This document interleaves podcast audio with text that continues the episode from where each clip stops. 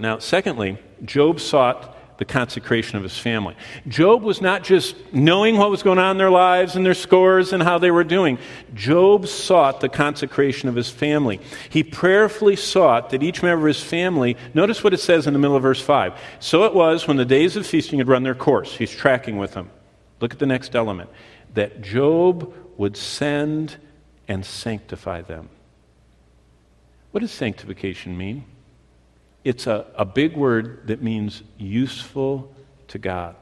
A sanctified person is useful to God. A sanctified life is an instrument in God's hands.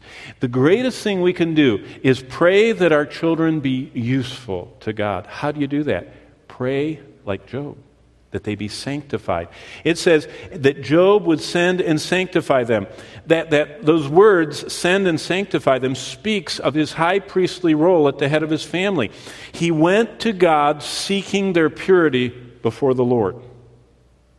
Now, I, I just need to mention this. We need to start, and now, by the way, these kids are grown up. But at any age, we need to start looking and seeing our children and praying for our children from a biblical perspective. Now, you know, I, you know, I, I, know that some of you this will bother, but I'll just say it anyway. I hear believers at Calvary talking about their children. And they'll say this, and they'll say that, and they'll say this. Almost always, when they're telling me this, I'll step in, I'll say, I just have two questions. Number one, are they Christians? Do you know if they're a believer? And they'll go, Yes or no.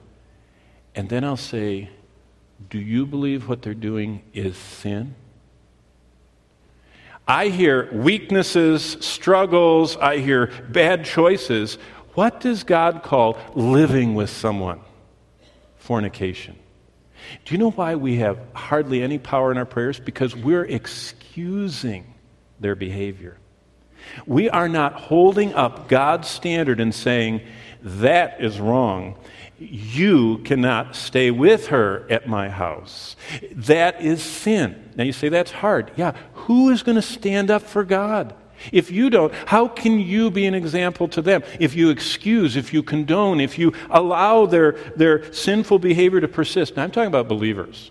You have an unsaved person, everything they do is sin, God says. Even the plowing of the wicked is sin. If someone claims to be a believer, Look what Job said. Job would send and sanctify them.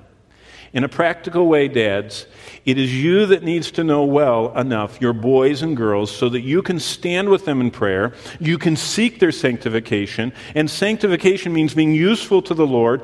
And as dads, we need to pray and seek and ask the Lord to make our children instruments he can use. Did you know God desires us to be sanctified? Do you know the word sanctify is the word from which also we get the word hagiadzo, hagias, to be holy? Another way of saying sanctification is to be holy, to be set apart for God. And that's not just for priests or buildings, it's for people. Set apart for God. And that's what we need to pray for in their lives. Well, basically, the scriptures say that, that Job was one who constantly prayed for the sanctification of his children. In practical terms, that means we need to be the ones that tell them when they're out of line. We need to be the ones that say, you know what? I love you. You're wonderful. You will always be my child, but the choice you're making right now, God calls sin. And, and that's hard. But that is godly parenting. To say, well, yeah, I guess that's your choice. You have to define are they a believer or an unbeliever? If they're an unbeliever, then everything they're doing, it, it's sin. But if they're a believer, they're choosing to sin. And if we're a believer, we need to tell them, you are going the wrong way. Job sanctified his children the scriptures tell us that if they're immodest, we tell them they're immodest. If they're headed towards sin, we tell them they're headed towards sin. And his dads were also husbands. And Paul told us in Ephesians 5, we're supposed to seek not only our children's sanctification, but in the chapter prior, our wife her sanctification. A husband is supposed to be prayerfully partnering with his wife that they together be the most sanctified, useful instruments in the parenting of their children. So Paul says that we are supposed to be those who sanctify and cleanse with the washing of water by the word both our wives as well as our children. Well, do we care for our daughters and sons and wives' consecration?